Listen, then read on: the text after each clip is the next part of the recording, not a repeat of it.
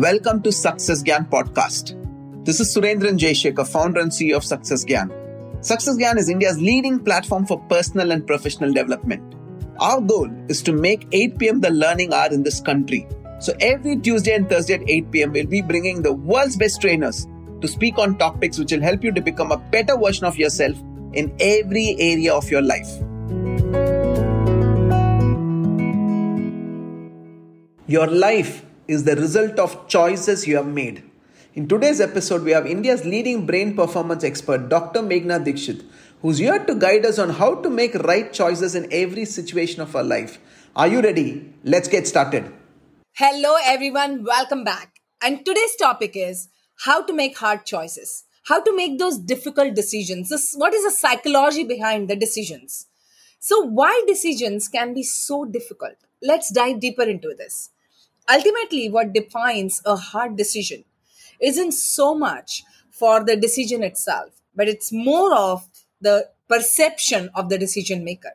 You might feel that a decision is hard for three reasons. The first reason is the stake for you are particularly high.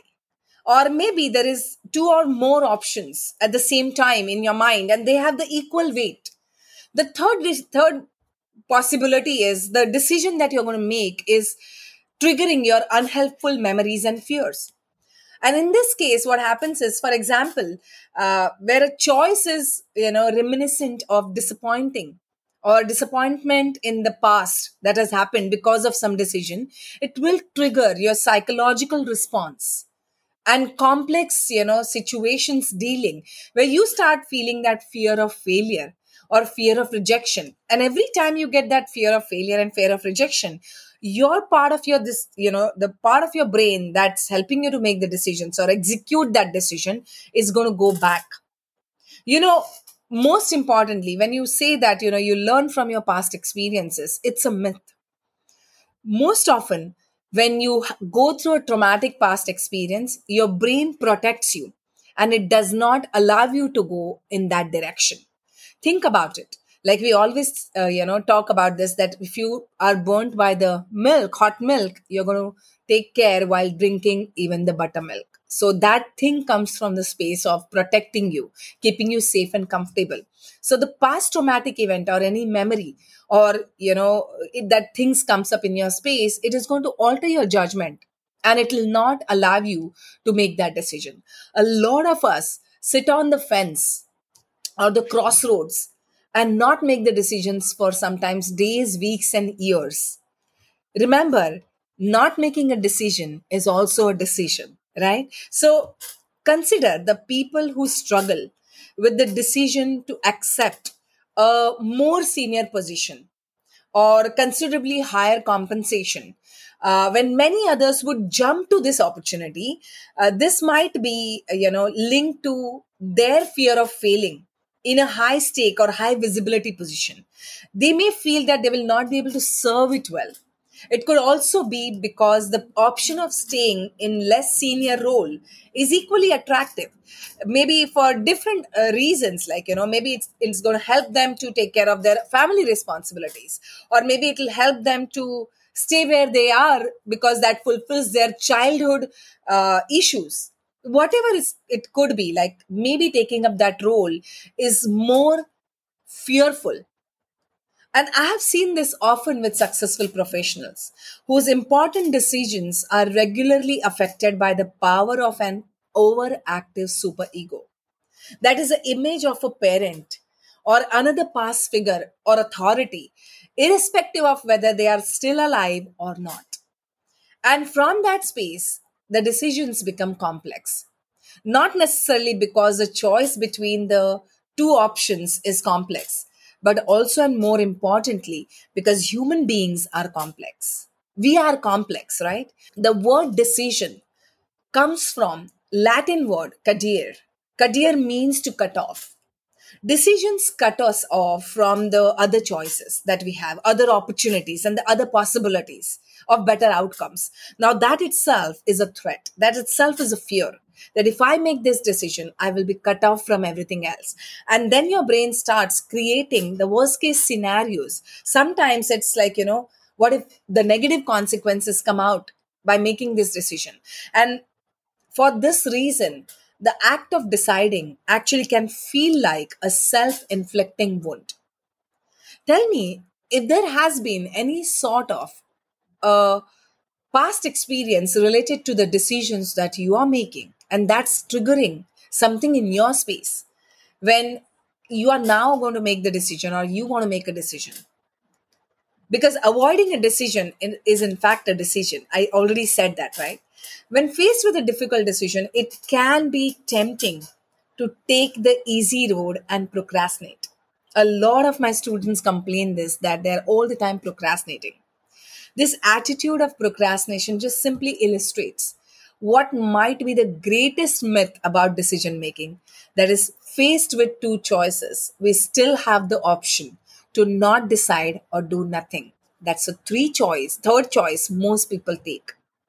In fact, procrastination is not the refusal to decide or to freeze a decision in time. Rather, it is the active decision to remain undecided. It is only when you dis, you know realize that procrastination is a decision that you will start finding this option less attractive. Moreover, indecision and procrastination do not postpone the pains of decision to a future day. They multiply that pain by spreading it across every minute of every day until you finally decide. And some people wait for that decision till they are cornered, and till they are pushed to make that choice. Now, what I want you to do is when you want to make the hard decision, you get your pen and paper because this will require you to do some introspection. Identify the parts of you that want different things. See, most often in our space, we have multiple choices and multiple personalities, those who are making multiple decisions. When facing the difficult decisions, it is likely that different parts of you might want different things. Let's take an example here, okay? When deciding whether to book a book a expensive holiday or a luxurious holiday a part of you which is more prudent more wise might think that this is this expense is unreasonable why do i need to do this while another part of you which is like a hedonist will say oh i deserve this you know i have done so much of hard work and i i i would like to let go and i would like to enjoy and enjoy to the fullest. While yet another part of you which is more serious will think that work should come first why do i need to go altogether on this vacation? Decision making involves the deliberation between the different parts of you. Resolving this conundrum involves getting them to sit together, all your parts, all those personalities that are inside you, around an imaginary table, make them sit and to agree on one outcome they can all settle for. So there will be back and forth conversations, and maybe you can have those dialogues in your mind, or maybe you can start writing. In practical terms, try writing down what each part of you wants and seeing if you can identify a solution that optimizes the joint aspirations of your different inner selves. There could be pros and cons written for every choice that comes up in your space. Even if you don't get that far just yet, the simple act of recognizing your own competing desires will help you to think through the decision more effectively. This is a very very very powerful activity. You can start doing and maybe you can start doing it as a practice every single day the second thing that you need to do about uh, decision making is maybe if it's a hard decision creating an objectivity will really really help what i read about spanish priest ignatius of loyola suggested three ways you can achieve more psychological distance from a difficult decision first by letting go of your own preferred opinion momentarily. We always have that one part of us which is active and says that this is the right decision. To, to consider all the objectives, you know, all the options objectively, if you can just create to you know momentary distance and can just let go that that part of you that that decision of you which is your preferred one the second one imagining that you are advising a friend on the same situation to make a decision? What would be your best advice for your best friend? The third, but not, you know, last and the least one is by imagining, reflecting from your deathbed. if you're on your deathbed and you reflect on today and this decision after years, what would you feel about that decision? Would you be happy or would you regret? If you regret, maybe that's not the right decision. Now, back to contemporary times like our times of Warren Buffett. So, Warren Buffett says that I take 10, 10, 10. So, he has a triple 10 formula where what he does is every decision that he's making, he asks himself, How will I feel about today's decision in 10 days' time? How will I feel about today's decision in 10 months' time? And how will I feel about today's decision in 10 years' time? Here again, it is about creating more distance between you and your decision to benefit from greater perspective. This will really, really help you to create that you know that objectivity that logical space in your space in in your decision making where you'll start understanding that how do i make sure that i'm going in the right direction by making this decision? The third thing that you need to do is list all your objectives. Objectives are the ultimate goals that you're fulfilling by making that decision. Now for example uh, if i decide to move home why is it that i concern myself with this decision? Do i because i work from home so do i need a bigger house? Do i need a better space? Do i need a safer neighborhood? What do i need? A better accessibility transportation? The more objectives that you can put for every decision the the if, if you have a certain like say if you come up with six or seven objectives how can you make that list longer how can you double that list? And the more you increase the objectives in every decision that you are making the more you'll experience certainty in making certain decision. Increase the number of objectives at least by 50% so just do this right now and see any decision you can pick up in your life right now and increase your objectivity. When you know in in for me when i'm making the hard decisions i often use this following approach and you know see if that helps you like the first what i do is what are the objectives behind my decision next that I, what i do is i weigh every decision every objective like you know at the scale of 0 to 100 0 being the lowest and 100 being the fullest what would you assign to each objective? How important is this objective to you?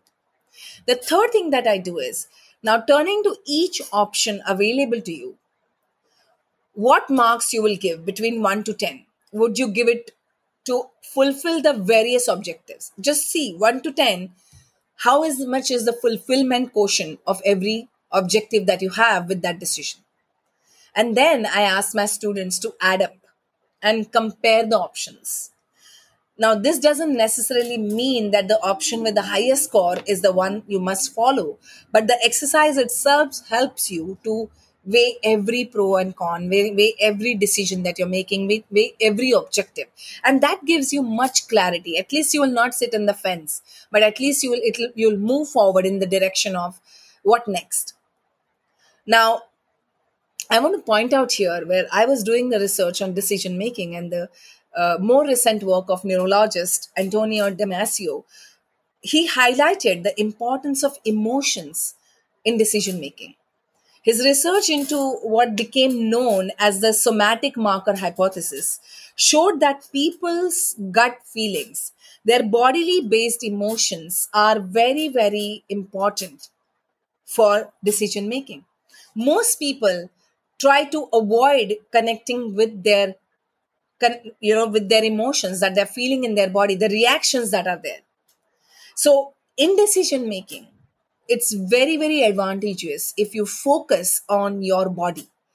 For your body will tell you if this decision because your body your subconscious mind is very much in alignment with the future consequences of every decision.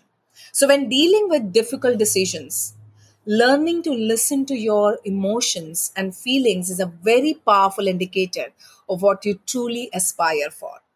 Now, these are some of the tips and some of the techniques that I use when I'm making the decisions. I've given it to hundreds and thousands of my students, and they have been seeing some progress in their decision making abilities. Which one are you going to test it out? And let me know.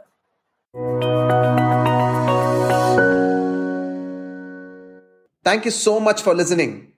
I'm sure this podcast helped you understand how to make decisions which can alter your life. Do share this with your friends, family, or anyone whom you think needs this information. Dr. Meghana Dikshit will be live in the upcoming masterclass and summits. For more details, log into www.sgsummits.com.